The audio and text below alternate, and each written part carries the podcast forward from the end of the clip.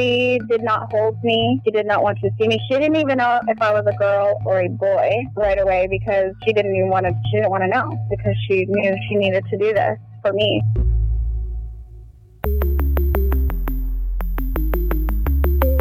Who am I? Who am I? Who am I? Who am I? Who am I? Who am I? Who am I? This is Who Am I, Really? A podcast about adoptees that have located and connected with their biological family members. Hey, it's Damon, and today I got the chance to talk to Cindy. Now, I have to admit, I didn't know anything about her story before we chatted, but when I interviewed Leah for her episode, she told me, You gotta talk to Cindy. I had no idea what to expect, but I promise you, I never could have predicted that Cindy's story would unfold like this. How are you doing? Oh, I'm good. Yeah. Um, Let's start with something familiar to you, which is you are friends with one of my prior guests, Leah. How do you guys know each other? well, we're both advocates. We're both child advocates. So we met through advocacy, and um, we actually never met in person. We're just Facebook friends. So she was actually the reason why I ended up finding my birth family. Is that right? Wow. Yes. You're going to have to tell me about that. Cool. It's a, definitely part of a big part of the story. Oh, that's so awesome. I'm really glad to hear that then. Let's start back at your beginning. Tell me a little bit about your family growing up in your community and what adoption was like for you as a child. So I was born in Bolivar, Missouri. I was adopted through LDS Social Services, so through the Mormon Mhm. social services. My parents lived across the river in Kansas City, Kansas. So we moved when I was nine months old all the way to Las Vegas, Nevada. And that is where I was raised my whole life. And I was raised Mormon. In my family, nothing was different. They're just my mom and dad. You know, I've always just known them as I grew up in a wonderful, loving home. Mhm. And my little sister, who's two years younger than me, she was also adopted. Uh, She was adopted through LDS Social Services as well Mhm. out in Las Vegas. And so we look different. She is brown hair, brown eyes, olive skin, and I am blonde hair, blue eyes. There was kind of that difference between her and I, but we were, we were just a family that loved each other and were raised in a, in a really great environment. Mhm. And when I was five, that's when my mom and dad sat me down and told me I was adopted. And it was really beautiful the way that my mom did it. She had created this book of information for me because it was a closed adoption. She didn't have much to provide, but it was, you know, enough information like hob- my, my birth mother's hobbies and things like that Mhm. And she liked to sing, and I and I'm a singer, so so that was something. And I, you know, I've been singing since I was in diapers, so that was really cool for me to hear. But um, my little hospital shirt was in there, and my footprints and everything. And she just kind of explained, you know, that my mom, my birth mother, needed help taking care of me. So God chose my mom and my dad to to do that. You know, I was a little confused about it. It was a little weird, but Right. I remember wondering, well, why why did my mom have to give me up? And Mhm. Not quite understanding. So, yeah, I didn't quite fit in with my community in Las Vegas, and that was just always a lifetime thing. It was I grew up Mormon, Mhm. um, and by the age of twelve, I actually left the church on my own. My my dad and my mom supported that decision, which is pretty rare in the Mormon community. Um, twelve years old, I just said, you know what, this is not what I believe, and That's so interesting. um, and then after finding out I was adopted, I never, other than going to doctor's appointments, so this is another term I share, is always sick, always sick. I was a very sick child, a Mm. sick teenager, had a lot of medical problems that were kind of mysterious. Just went through my whole life in and out of doctor's offices and on medicines and just really struggling with my health and um, bad immune system. Mhm. And there was no medical information. So that was kind of in the back of my mind, but I never had this overwhelming desire to find my birth family because I was I loved my family so much. I just didn't need to. Like I Mhm. didn't have this. You know, once in a while, I wonder like, well, I wonder who I look like, kind of thought. Yeah. I just didn't have a need. So let me Um, pause you for a quick second. Yeah. Your mom and, and dad sounds like did a, a beautiful job of introducing you to your adoption. That's that was really, I mean, obviously really thoughtful for them, and but it must have been really challenging as a five year old, like you said, to try to like fathom what they're they're telling you. Do you recall at all how your adopted sister was told? Did they have the same amount of rich information to share with them? And did you guys talk about it as as young kids? Because you now have an adopted sibling in the house who now has the same information that you have, but Right. you're kids and you guys talk about that stuff, and it's probably really hard for you to reassure each other. Do you recall how it went with your adopted sister when she was then told? I don't. It was the same way. They did the same thing for her. She had her own book as well. But I do know the difference between my sister and I as we grew older was my sister had an overwhelming desire to find the birth family. Interesting. She really, really struggled with her identity. To this day, it's something that, that's a struggle for her. So, I mean, we, we knew that we were adopted and that we didn't look like each other. So that was always kind of interesting. So you've reached adolescence, you've left the Mormon church, and you've got this pang, this desire to try to figure out who you are, where you come from. You've got medical issues, and presumably some answers could come from searching for whom you're biologically related to.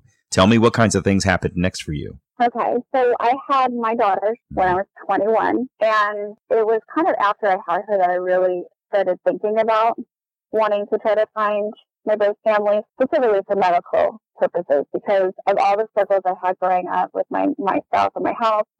I was thinking, you know, this is I need to know for my daughter's sake, like what you know, what what kind of family history is there? You know, we have no information, but it, it was very daunting. You know, it was Mhm. a lot of money, and it, it was a lot of too much for me at that point in my life to try to do. Um, so I decided I kind of just forgot about it for a while Yeah.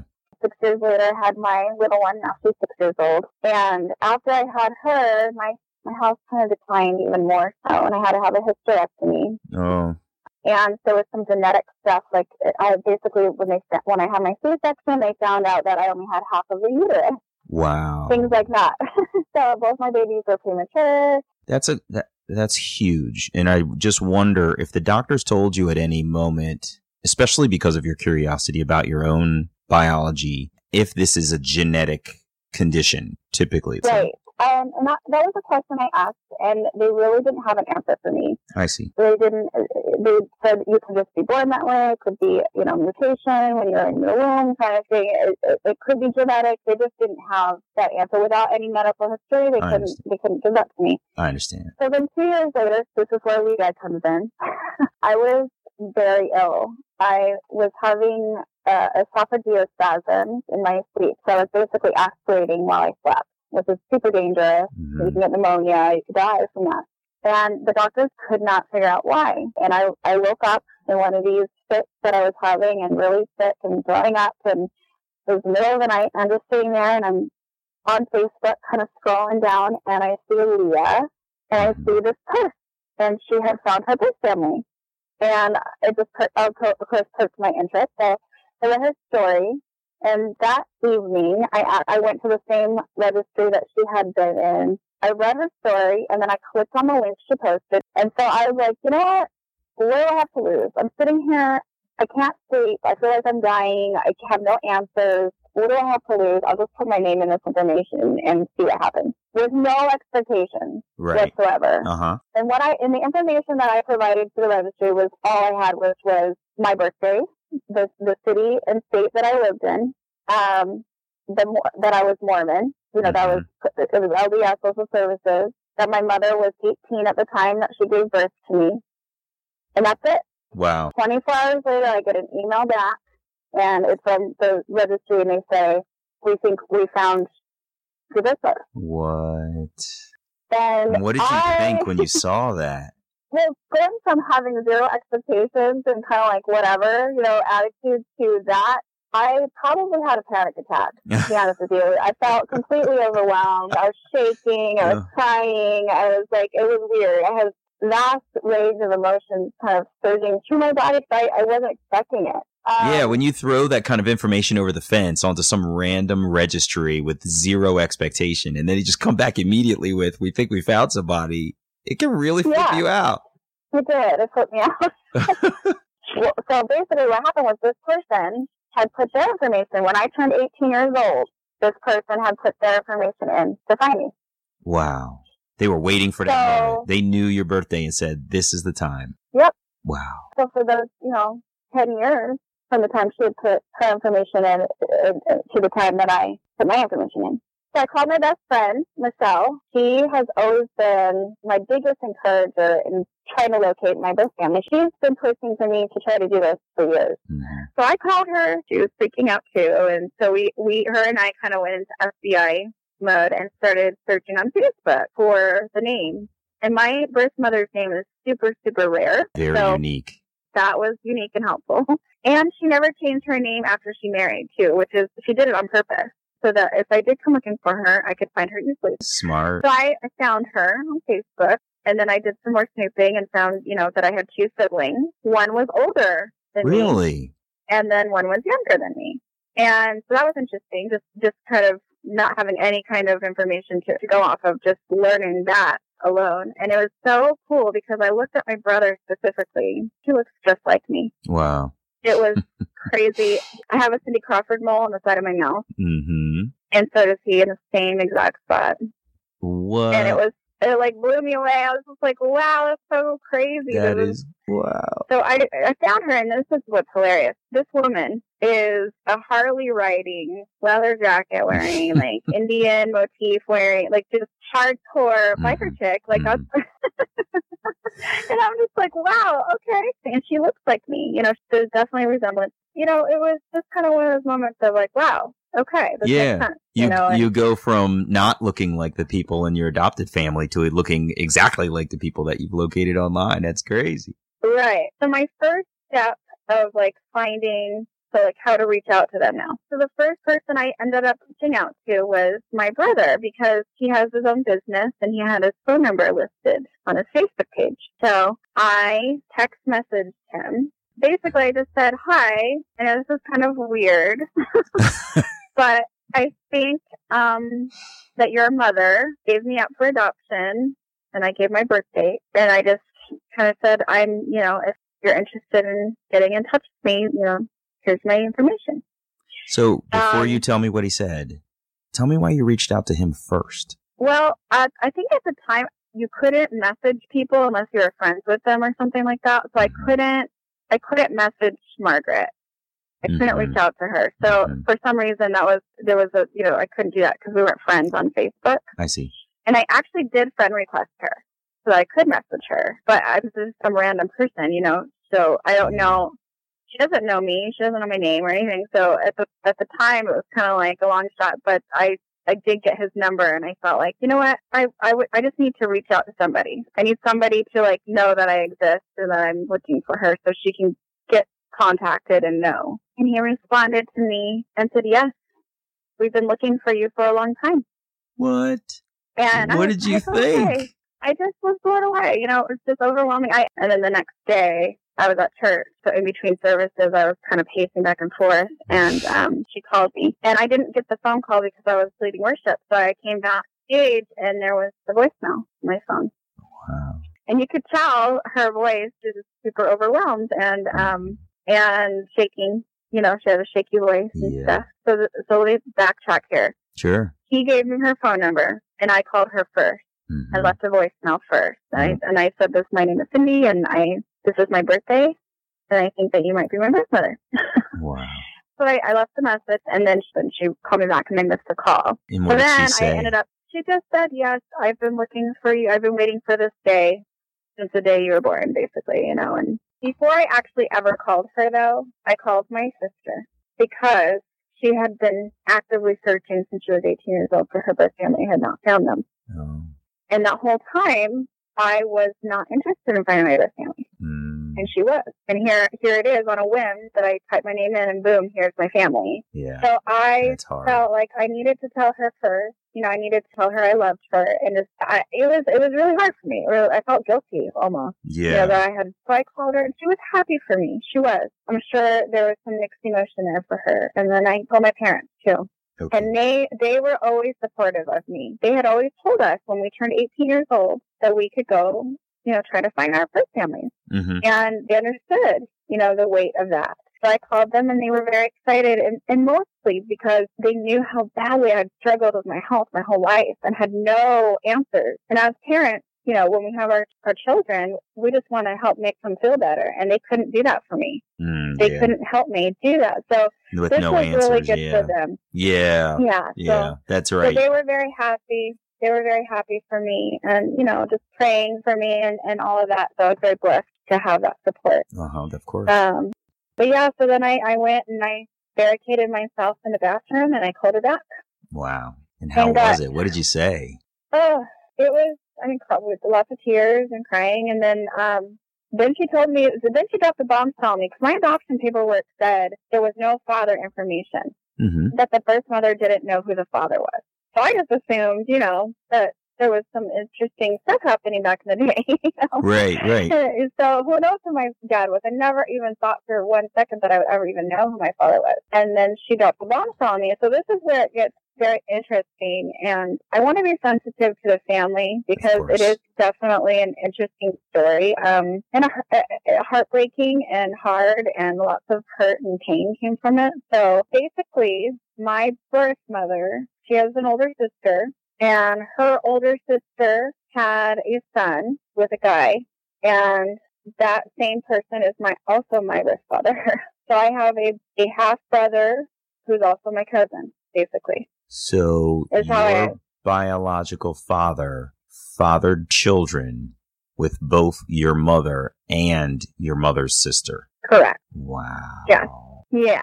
For one phone call it was like wow. she Um, dropped that on you on the she- first call. Oh yeah, it was it was a lot, but it was Mhm. to know. All the answers um, right up front. It was. It was like, wow. But basically, you know, I told her that I was really struggling with my health. And she said, yes, um, this is part of our family history. And so that was the other piece of that full of pain and heartbreak. So they were Mormon. Her Mhm. family was Mormon. Okay. And her birth father's mom and dad were brother and sister. And so you're talking incest and Oh. sexual abuse and a lot of hurt and pain in that family history. Mm-hmm. Because of the incest, you know, the genetic mutations and things that happen with incest was the result. So we were the result of that, you know, having all these medical issues. All of the women in the family had to have hysterectomies. All of the women in the family had to have their gallbladders out, which is also associated with hormones. So did I. Um, all of the women in the family struggled with digestion issues, GI issues. My birth mother, she had to have her esophagus removed completely Wow. and replaced. She had a, so she had an esophagus transplant. And that was what I was struggling with when I when I put my name in that registry that night when Leah posted that post. I was having esophageal spasms and you know aspirating my sleep. and that was and exactly the condition that your mother had Yes. had. Oh my Yes. gosh. So like boom, just everything made sense. And she and so this is the biggest surprise. So let's follow this for a second. This Sure. is what's crazy to me. This is how I this is how I know it's not. Things don't just happen. This is uh, you know I'm just gonna totally put it out there. Sure. God is God is in everything. He is in everything, and He knew that I needed to know this information someday. So I was born in Bolivar, Missouri. My birth parents lived in Kansas City, Kansas. We moved to Las Vegas, Nevada. That's where I was raised my whole life. Um, my husband and I got engaged in the redwoods, and then got married in the Lake Tahoe area, Genoa, Nevada. Okay. And then we moved. We moved all the way to the northwest, the Portland, Vancouver, uh, Washington area. So we currently live north of Vancouver, Washington. My birth mother was born and raised in Lake Tahoe, Nevada. Whoa. Uh, got pregnant with me in the redwoods. That's where my my birth father currently resides. What? My birth mother didn't know she was pregnant with me until she was seven months along, and thought she was just she was very sick. And so she had my brother, who was at the time like three years old, and she was really sick. So her mother had moved to Bolivar, Missouri. So she went to Bolivar, Missouri No way. to go be with her mother to help with her child. And then when she found out she was pregnant, you know, made the decision to go ahead. And so she moved there, had me, put me up for adoption. And then she went back to Lake Tahoe for a while. And guess where she lives now? No. Shelton, Washington, two hours away from me. Are you serious? That's unbelievable. That's crazy, right? Oh that's a little my bit like, gosh. yeah, it's an interesting, like, that's why I'm like, you know what? This is, I'm a believer in it happens for a while now, but to find that out was like, blew my mind because it is a crazy story. It really yeah, it's of amazing. Unbelievable. So we we talked on the phone um, several times. You know, she had had Keith, my brother, when she was 15 years old. she kind of ran away from home because of the home life. You know, it was kind of a crazy home life. And when she got pregnant with me, she knew who the father was right away. And that's part of the reason why she chose to give me up for adoption was because of the turmoil that that would cause within the family because it was her older sister's baby's daddy. Yes. So she did not tell anybody about it. Her mother was the only one who knew that I existed. She did not hold me. She did not want to see me. She didn't even know if I was a girl or a boy right away because she didn't even want to, she didn't want to know because she knew she needed to do this for me. She knew that she could not provide for me. hmm Um, she could not give me the life that I deserved. She could not give me a father, an active father in my life. So when she put me up and she insisted that it be, you know, a two parent home, a mother and a father, Yeah. and her other stipulation was that she wanted me to go to a family that could not have children of their own. Oh, interesting. Did she tell you later why she said that particular thing? No, but it makes sense. My parents um, had a son named Donnie, and when he was two years old, um, he had an ear infection, and he passed away because they gave him antibiotics. The doctors did, and he ended up having a severe allergic reaction, Stephen Johnson syndrome, and passed away. Oh no. And my mother had to have a hysterectomy and could not have any more kids. So you both have had hysterectomies. Yes, Wow. yes, my my uh, adopted mother and I, yeah. Yeah. But so she so she couldn't have any more children and um they wanted to adopt. So the fact that my you know, my birth mother made that decision and, and and insisted that that be who I go to, you know, and it's just it's just very beautiful and it I could not have picked a better family. That's really sweet.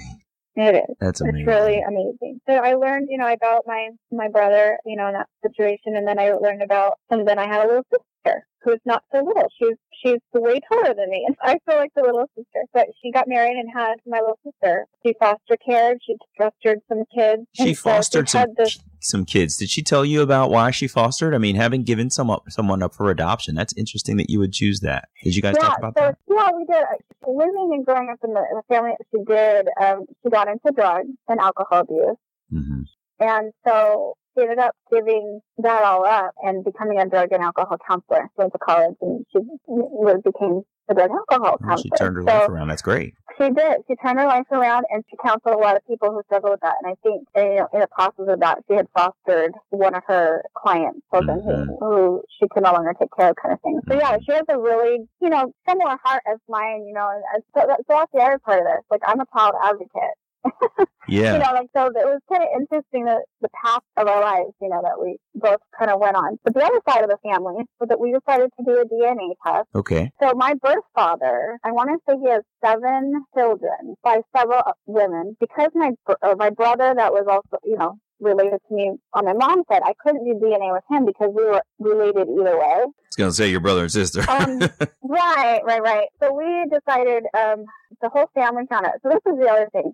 The entire family knew about me my whole life. Wow. when I was five years old, when I was told I was adopted, that's also the, the time that my birth mother decided to tell everybody about me. So it was very hard for her. She had to tell her sister about it, you know, um, and it caused a lot of pain. and this Um, was at the same sister- time that you. I mean, Yeah. you're you're. This is five years in. She has elected to tell her family that she put a baby up for adoption five years ago, and when you turned five, your adopted family also chose to tell you that you were adopted. Wow, what an amazing Yes. coincidence! I know. I, I and I I don't believe in coincidence. Uh, Not with this story, man. you know what I No, mean? It's like- Yeah. wow. so it's just it's too much. It's too crazy. But she told her sister. Obviously, there was a lot of pain hmm associated with that, and Yeah.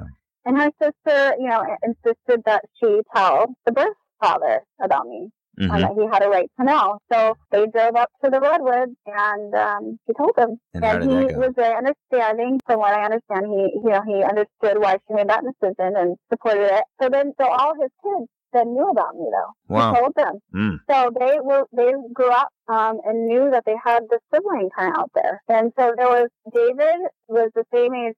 David is my um, the brother that I share a father with. hmm He was the oldest. Then came me, and then came um, my other sister Natasha. And she was, you know, her whole life she was the older sister of the siblings until I came into the picture. But she agreed to a DNA test, so I, um, my birth mother paid for it and got the results back, which were so confusing. Really? It was like, what? I don't even know what this is saying. so she uh, ended up taking it, my birth mother went, ended up taking it to like her professor at college to talk about like, well, what is this even saying? But basically what it was saying was that me and my, my birth sister ha- were very, very close in DNA. Like, so I had more DNA from my father's side of the family. And so it concluded, yes, this is a match. I am related to this person. So clearly we share a father. He has chosen not to reach out to me You've reached out to him. um, I have not. I don't have his phone number. I have not tried. I have. I have all the siblings on my Facebook. hmm They all know about me. We're all friendly, and it, we have talked and spoken. I got to meet Natasha and her kids, and I've got to meet two of the siblings on that side of the family. Mm. They're all great. You know, they're they're all beautiful people, and so. But he himself has chosen at this point not to pursue a relationship with me, and that's okay. So what's very interesting is I look more like I look so much like my sister Natasha and my my birth father. So I, I I definitely look like both sides of the family, but I also look like my brother, who's Mhm. from the other side of the family. So You it's look interesting, everybody. you know. Yeah, kind of. you know, you kind of go from being raised in a fam- this very tiny little family, you know, with one sister, to all of a sudden you've got like you know ten brothers and sisters. Right. crazy. It's been a journey and been some heartache and there's been some sadness. But my then my mom and dad wanted to meet her. So they they came out hmm and we set up a meeting. Where was this? And that was at my home In in Vancouver in Vancouver. area. Okay. Yeah. So my parents came out from Las Vegas to visit and then um, Margaret came down and they got to meet. Wow. And how was And that? my well, so remember that book that I told you my mom had given me? So, Yeah. so she made one for my birth mother. Oh, that was really sweet of her. Wow. So she cut, she like cop photocopied like my footprints and stuff, and she gave her my baby shirt that I was put in right after I was born. She gave that to her, Wow.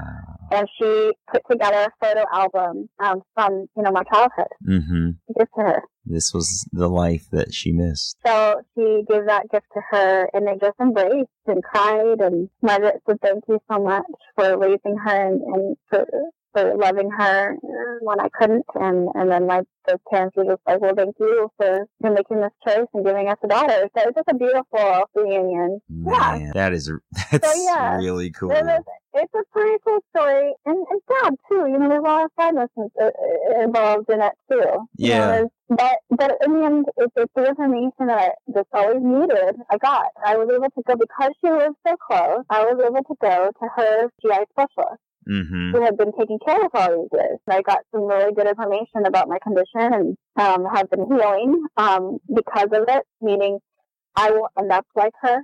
I see your your because I- conditions were caught early enough that there's some Yes. preventative things that can be done. Correct. Oh, that's Yes, great. absolutely. Yeah. Yeah, So, the um, the idea that you can get really valuable medical information from your biological relatives directly, let alone whatever's in your your record history, is of the utmost importance.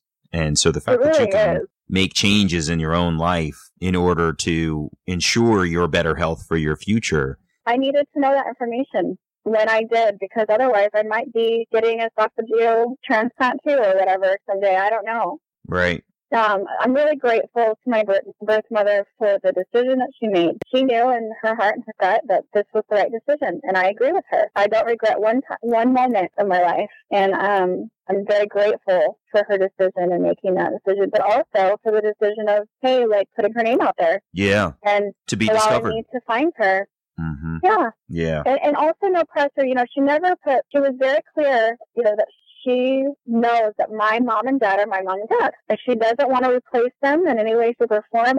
She just wants to have a friendship. But at the end of the day, you know, it comes down to one thing, and that's love, That's right. and that's what we all have in common. Yeah. And and so, and my family grew bigger, basically. you That's know? right. And so, So where are Um, things for and I'm all of y'all now? Where, where you've had the opportunity to meet Margaret, you've gotten the opportunity to introduce Margaret to your adopted parents, your mom and dad.